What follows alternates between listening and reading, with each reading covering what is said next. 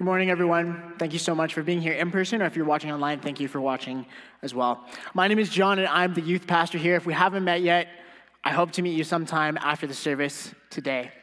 So, this morning we have the opportunity to continue in on our series on the book of John.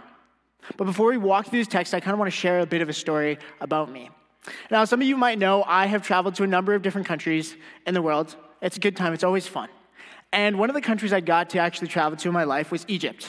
So a little bit interesting, but always when you travel anywhere, you always need a SIM card in some capacity in some place.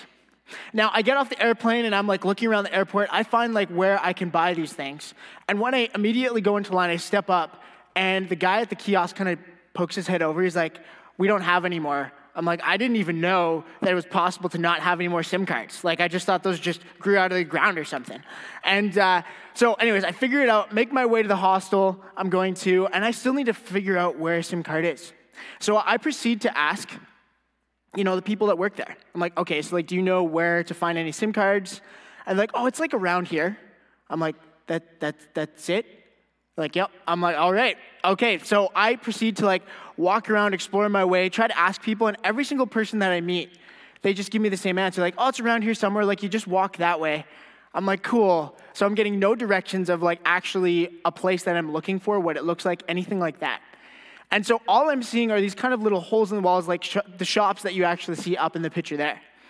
And so as I'm walking around, I'm like, hey, that one looks sketchy. This one does not look like I could buy anything good. But I like, as I'm walking around, I see one that actually says Samsung in like pretty, you know, washed out letters. I'm like, this looks a little bit sketchy, but at least it's a start.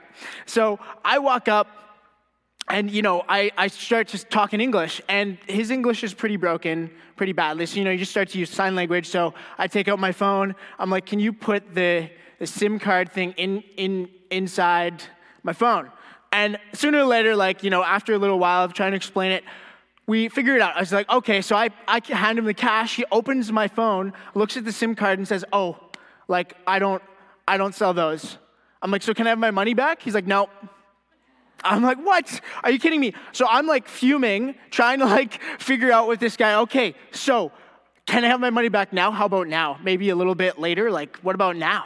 Please? Um, no, he just proceeds to walk me over maybe like five blocks up the road to where I'm actually supposed to go. And so I'm like, okay, great. So I have to get my passport, get it, get that SIM card. And as I'm like talking to kind of one of the guys in my hostel, I explained to him the situation that I had. And Immediately after that, he's like, all right, dude, we'll figure it out. I'm like, cool, great, awesome. I'm like, okay, this man must speak Arabic. Like he was like Spanish, but I'm like, somehow he's gonna communicate. I don't know how he's gonna do it. And so we walk up, show him where the place is. It's a different guy, because this guy that stole my money probably like disappeared. And he proceeds to pull out his phone and pull out Google Translate. And I'm just standing there being like, oh, I'm an idiot. Like I could have, I could have used, my phone. I thought about it a little bit later. I actually didn't have any internet, so I felt dumb for a second, but we're good. But all that to say is he used it and he communicated, so I actually got something back. And so he used a point of clarity between communi- communicating to someone who actually doesn't speak English. But he used that point of Google Translate to actually clearly communicate something back and actually getting me something back that I desperately wanted, such as money. Um, and John here, uh, in what we're going to look through today, in John 3 16 to 21, acts as this kind of guide, this clarifier through what we're looking at. But in the context before, as we've kind of walked through, it talks about Jesus speaking to Nicodemus. And see, Nicodemus is a Pharisee, he's a leader and a student of the Word of God. And he asks Jesus, How can I have eternal life. Now you have to understand here that he's a ruler, kind of of his people, a leader, a teacher, and he has strict rules of things that he's supposed to follow and how he's actually supposed to get to heaven. And so as as Jesus is talking, Nicodemus starts to get confused. Jesus is like, dude, you have to be born again. He's like, uh, I don't think that's possible. So, you know, he talks about being born of the Spirit. Nothing that Nicodemus could do has done. The goodness that he has, the good works that he will do, would ever answer the problem. And so Nicodemus, being confused, he asks, How can these things be? And just as Nicodemus is confused, kind of talking about that, I would say, especially to the readers and even some of us today, we can be just as confused by the statements that Jesus makes. And by the end of that conversation that they have, Jesus points back to Numbers 21 9. If you don't know the story, it's, it's basically Moses is given a bronze stake by God. So when he puts it up, he actually heals the people of God if they look at this bronze snake. And in the same way, as you look to Jesus, you believe in him, you will then have eternal life. And so John jumps in after this kind of point of confusion and starts to clarify this conversation and the reality of what it means and what it is. John is going to sum up what's happening in this conversation between Jesus and Nicodemus. He points to the question what is the point and the purpose of Jesus? And John writes this in 3 16, 21. For this is how God loved the world. He gave his one and only Son so that everyone who believes in him will not perish but have eternal life. God sent his Son into the world not to judge the world, but to save the world through him. There is no judgment against anyone who believes in him, but anyone who does not believe in him has already been judged for not believing in God's one and only Son. And the judgment is based on this fact God's light came into the world, but people love the darkness more than the light, for their actions were evil. All who do evil hate the light and refuse to go near it for fear their sins will be exposed. But those who do what is right come to the light so others can see that they are doing what God wants. Now, that's a lot, but looking at the very, very beginning of it, other translations would actually put it like this For God so loved the world that he gave his one only son, as we all know, but for God so loved. Jesus came because of the love that God has. But how would we actually describe this love? See, love in the English language is thrown around left and right. Man, I love pizza. I love my dog. I love to ski. I love this, that, and the other thing. But the love that is talked about here is so much different because it extends beyond the reach of a contract between any point in time, but it's one that is completely and utterly selfless. This love is intended by God from the beginning of time and before that. A choice to love unconditionally and selflessly. And, and this love that meets no end, so much that you would hope to find in your family a love with no condition.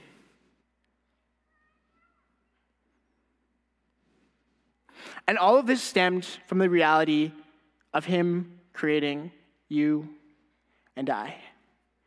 See, in 1 John 4:16 it says this, "So we have come to know and to believe the love that God has for us.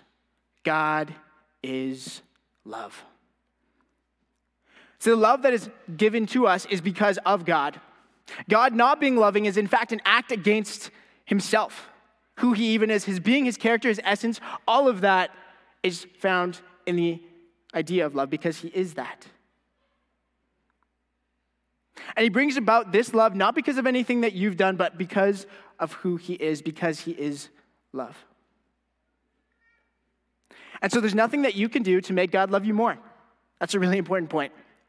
But just in the point as we make mistakes in our lives, there's nothing more you can do to make God love you less because he loves you so much. Because God's love is in the shape of an unconditional one. See, he not only loves, and that's it, but he loves the world. God's love is a selfless one. He loves selflessly so that we may be saved. See, when it speaks to the point of the world, the world is not talking about, you know, the grass, the trees, all that. I mean, sure, he made it, he loves it, but it's specifically talking towards humanity. And when we think about the world, we're like, okay, so the world, humanity, humanity, that means me. So God loves me. Absolutely right. 100%, you are on the mark. But here's the thing humanity isn't just you and me, it's everybody. And God didn't send down his son for one specific person, but he sent him down for the whole world. And see, the Jewish population, as they're kind of reading through, through this gospel, they're probably like, hmm, I don't know. I don't really like the Gentiles, I'm not going to lie. People who are not Jewish. They probably didn't even like that statement to begin with because they're just like, we're supposed to separate ourselves from them, but God is now saying that He loves all of them? Yeah, because God loves everyone. And this love that He has should not be admired because, you know, the world is so big. Sure, that's part in why we admire it, but it really should be admired because the world is actually so bad, so twisted. And yet, this love that He has is so unrestricted. See, those people that you might hate, those people you might despise, you know, that boss that makes your life miserable, that friend who betrayed you, that family member that wants nothing to do with you, God still loved them. And see, this love for the world was so great. His love for us was so overwhelming and so massive that he sent down his one and only son. And the idea is here is that God so loved. God didn't just love, he so loved the world. And this points to an intensity of God's love. So world so, I would say, is best, best described if you've ever been pranked by anyone before. You know, you're just chilling out in the summertime, relaxing, whatever, or you're asleep. It really depends. I've done them to both people, and it's been done to me. But they grab a bunch of iced water, and they just dump it all over you. And you just start to freak out. But you're not like, you're not just, you know, fuming. You actually say words. And so words that have come out of my mouth, you know, it's not just like, you're dead. You know, like that, that makes a statement. No, no, no, no, no. I say, you're so dead. Right? Like it has that point of intensity. I mean it. And that's the same thing. God so loved. God intensely loved the world. He loved us. But see, God hates the sin that we commit, but He loves the sinner being you and me. It cost God His one and only Son. It was a trade in for His love for us. See, and if we miss this important piece of God sending his son, we miss the whole thing. We become confused, just like Nicodemus with his lack of understanding, because Jesus is the center of it all. And see, Jesus being the one and only, the begotten, is found in this one word, monogenesis in the Greek. It describes Jesus as being unique, as being one and only. And the point that's really important here is that God gave his highest gift that equates to the love that he actually has for us. I'm just going to say that one more time. God gave us his highest gift that equates to the love that he has for us. And so, this love that is given to us is expressed in depth in these verses in Ephesians. It says, And I pray that you, being rooted and established in love, may have power together with all the Lord's holy people to grasp how wide, how long, and high and deep is the love of Christ. We can only grasp, not even understand, only grasp in just a finite amount of the love that God has for us. And see, you know, thinking about this love that God has, or, or just choosing to do something that maybe for most of us we honestly wouldn't want to do, it brought me back to high school.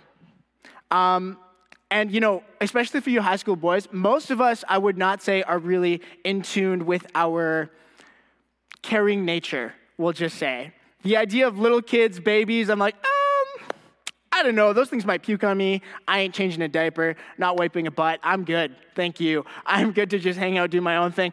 But here's the thing in high school, a lot of times they're like, oh, you know, you should just like totally like help out, you know, the grades that are below you. So there was one time, I can't exactly remember what we were doing, but it was around lunchtime. Like I think it was a whole day of just helping out the grade sixes. And we have lunch. And this kid that I'm like hanging out with, whatever, he's like, he eats, he eats like lunch. He's like, oh, I'm feeling a little bit sick. I'm like, all right, buddy. Like, you can go to the bathroom, like, do your thing, make sure you feel like it's like, oh, it's okay. And he like, he's like, he's, he's looking like pretty green at this point. I'm like, oh boy, what's about to happen? This little kid decides to puke all over the table that we were just sitting at. I'm like, great, fantastic. But even better than that is I was given the beautiful opportunity to clean it up good time. I love that. And, you know, I can't exactly say that that made me want to um, invest in spending time with little kids after that for a little while. As, as you can clearly see, I'm a youth pastor. Um, but here's the thing is Jesus' love was not just an expression, but it was embodied. Jesus came as fully God and fully man, and took on the responsibility that would otherwise be an offense towards God because sin was committed. See, he cleaned up the mess that he didn't make. And those who sinned against him, he took it upon himself to save them. While we were still sinners, Christ died for us. And this love was presented by suffering, by bearing the weight of the sin of the world, by dying on the cross for you and for me, and being resurrected so we are now able to have a relationship with God. But it's nothing that you and I did, but everything that He could do. See, God gives sacrificially so everyone could believe. The opportunity to believe, to trust, to have faith in what God did for us is laid out in front in Jesus. See, we're asked to believe that he died on the cross and rose again. We're asked to believe, to have faith, and know that God is actually loving us and that Jesus came to save. And we do this, we believe in this, and we grow in this because we're given eternal life as a reward.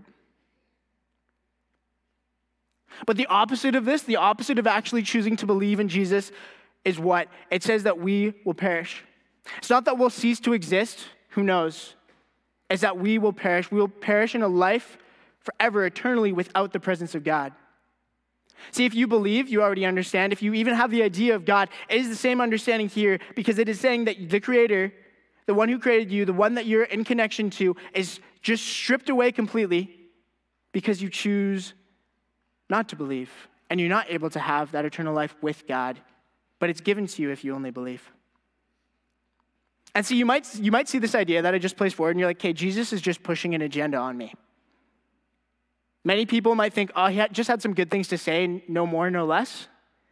Some might believe that, you know, Jesus actually came to condemn, because why are these words so harsh? And this is what it says in verse 17 God sent his son into the world, not to judge the world, but to save the world through him. So, why would Jesus do this? See, Jesus placed himself in our human condition. He came to the world to save us from sin. He did not come to say, well, you know, you, you, and you, you guys can get saved. Well, you guys over there, nah, it ain't gonna happen.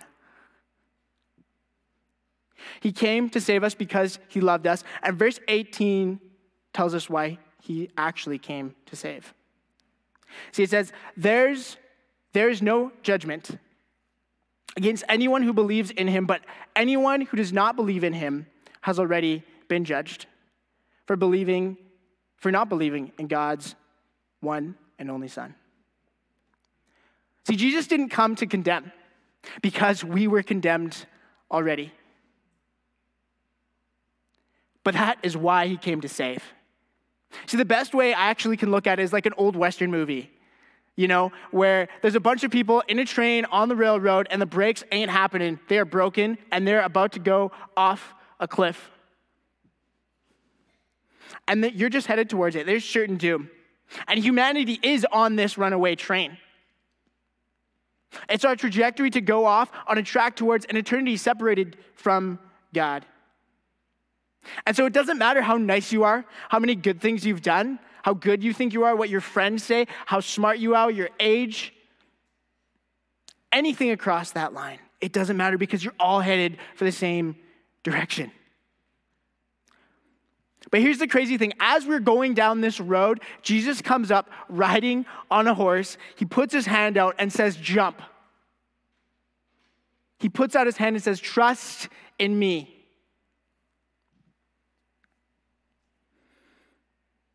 And that's the crazy thing here. Because that's the only way that we can be saved. The only way that we can get off this train is to jump, to believe, to trust, to have faith in Jesus. And so, for those of you who might not believe, this is the reality of your motivation. If you're here and you haven't jumped off the train yet, if you haven't taken Jesus' hand, if you haven't put your faith and trust in Him and believe that He is your Lord and Savior, this message is for you, but it's not one questioning whether there's possible condemnation. It's one that's already happening. But Jesus is the answer to be saved. And for the believer, this is all the more reason for you to actually strive so much more to tell people about who Jesus is. Because there's so many people on that train and only so many jump off. And so, why aren't you, in your desperation for how much better it was to jump off that train, to tell other people how good it is to actually jump off, to be saved? And the people that we meet are destined, destined towards this, and it's only in our ability to actually tell them about it that some of them might even listen.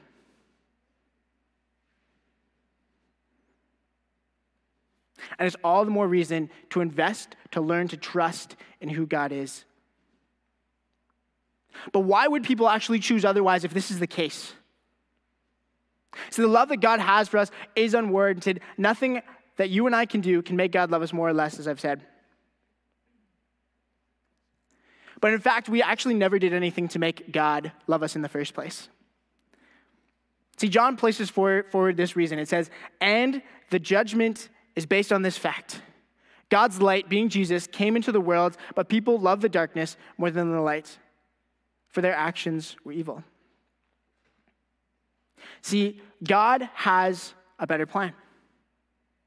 But as people, we love to self govern. We love to get our own way. See, as a kid, for me, a lot of times, man, I, as you guys can tell, I'm an extrovert. That's the only way I'm standing on the stage. And I absolutely love people. And as a kid, that was my favorite thing, going hanging out at my friends' houses. But with that, I couldn't drive. So what does that mean? Mom, dad, can I actually like go to my friend's house today? That's not just a one time question for me. Uh uh-uh, uh ain't no way. One minute passes, I see them walk by. Hey, do you remember? I actually told you about this friend that I wanted to hang out with today you know, walks into the kitchen. I just follow along. Hey, um, I don't know whether you actually said yes or no yet, but I actually want to go see this friend at like 4:30 in the evening tonight. Is that possible? I'm probably in and out, asking again and again and again. My parents got annoyed. I probably noticed sometimes, sometimes not. But I really wanted it to go my own way. And we love to do the things that we love to do. We want to do our own thing. We want our own way because we love sin. We love not being told what to do. But Jesus comes alongside us and tells us, hold up. Just wait. You're not doing the right thing. And we're like, yo, Jesus, uh uh-uh. uh, you're, you're cramping on my style, man. I want to do what I want to do. But Jesus came into a world that actually loves the darkness. He didn't come to people who actually liked him in the first place. And he says, Stop what you're doing because I have so much more for you. And some might actually ask the question, can I actually do both? Can I love Jesus yet at the same time do the things that I used to? And here's the answer found in Matthew 26, 24. It says, No one can serve two masters, for you will hate one and love the other. You will be devoted to one and despise the other. You cannot serve God and be enslaved to money. You cannot love God and be enslaved to your love of your family. You cannot love God and be enslaved to this, that, or the other thing. So we're given a choice of one or the other. We're not given a choice in between. We either love the darkness or we strive to be in the light. And it continues in verse 20. It says, All who do evil hate the light and refuse to go near it. For fear their sins will be exposed. See, some of you might be looking at me, you're like, ah, you know, I'm not, that's not me. I'm not, I'm not sinful. I'm good. I did my own thing. I'm not a bad person. I don't do evil things. I actually don't like people who do bad things. But here's the thing how many of us actually love to take accountability? How many of us actually tell people the sins that we've committed or the things that we've done wrong against them? I don't just, you know, you don't you just don't go up to your boss or I just don't go up to Marlo and be like, dude, man, I uh, I really just was annoyed with you yesterday. I just want to let you know that. I hope we're good now. You know? No right? You don't just go up to your friends and or, or your coworkers and you're like, dude, I just hyped myself up yesterday at the part at the at the work party or party you were at. Like, I just want to make myself feel better. I hope you guys actually trust me now with everything that I say. No, we don't actually say those things because we as humans like to hide things. We keep things under wraps. It's because we love the darkness.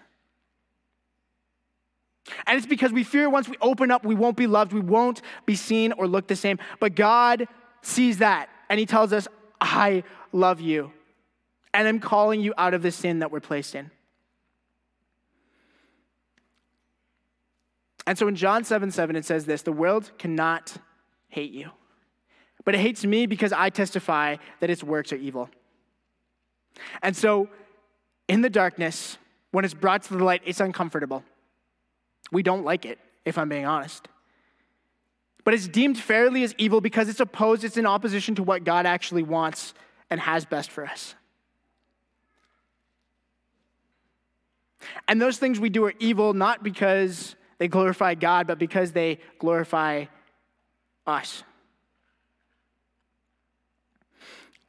And he calls us out into the light to be made right again. He calls us out and exposes the impurities in our lives. And this is what it says in verse 21 it says, But those who do what is right come to the light so others can see that they are doing what God wants. And so the actions of those in the light do what is right. Do everything ultimately for the glory of God because He is the one that created us, created us and He is the one that saved us. See, good works are never done for myself.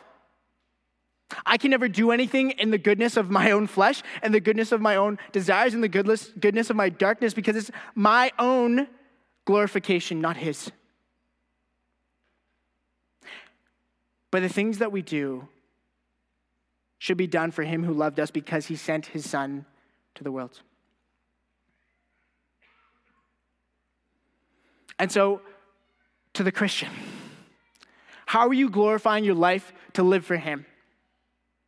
Is everything placed first forward in Him, or is He just on the back of your mind when something bad happens?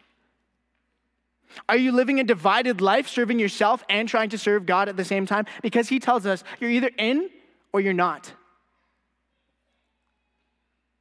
And are you living your life desperate for people to know Jesus? Or are you just stuck where you feel comfortable and not willing to actually make that move, even when you know that the Spirit is telling you otherwise?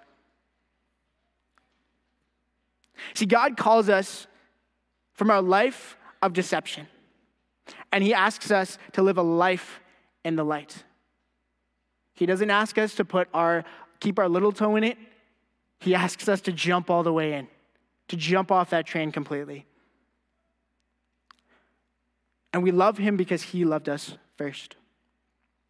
See, God is not a God that forces everything on a person, but he's a God of love, who in his character is love embodied. And he loves us, but he offers us a choice, a chance to have a relationship with him. And his love was so great that he had no choice. In fact, he loved us so much that it just outpoured that he had to give his son his one and only son that died on the cross for you and me, and me, bearing the weight of the sins of the world, and was resurrected again, so we now are able to have a relationship with the Father. And in the middle of the ups and downs, the battles in life, God is still asking us to actually lift our eyes up to the light, to Christ who actually died for me and for you. And so, for those of you who believe, are you actually living your life in response and in honor of what God gave you? Are you using every means to follow after Him and allowing people to actually understand and receive the same gift that you have been given? And for those of you who may not believe, maybe there's something stirring in your heart today. Maybe you feel like these words were something that God has just placed in your heart. Maybe the reality of Jesus is something you've never recognized before, but you've never been able to make it past where you are. You felt stuck. Know that Jesus came to save you. Know that he loves you, and know that he came into a world that hated him, but he wants everyone to know him. And in the midst of a world that's broken and the things that you've done to separate yourself from God, Jesus comes in and closes that gap, closes that separation.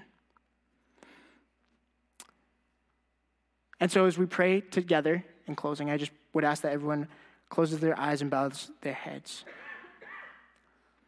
And if there's anyone today that actually wants to accept Jesus, I would just ask that you would just raise your hand.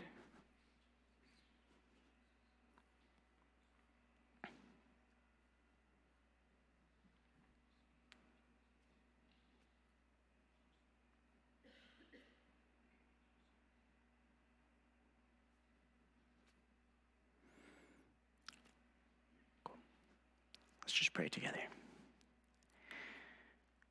Dear God, we just thank you so much for who you are, for what you've done the, on the cross for me, Jesus.